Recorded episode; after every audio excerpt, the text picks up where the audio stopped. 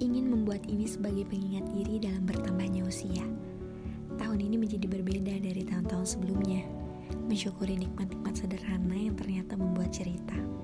Sesederhana di rumah dengan nyaman bersama keluarga dan selalu merasa cukup dan dicintai.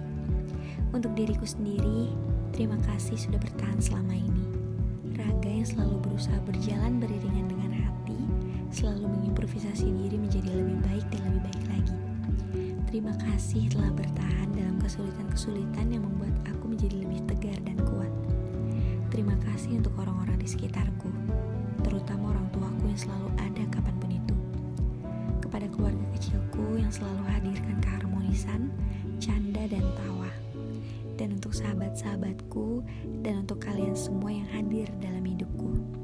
Dan pengingat ini akan menjadi cerita berharga yang sampai kapan pun akan selalu aku kenal.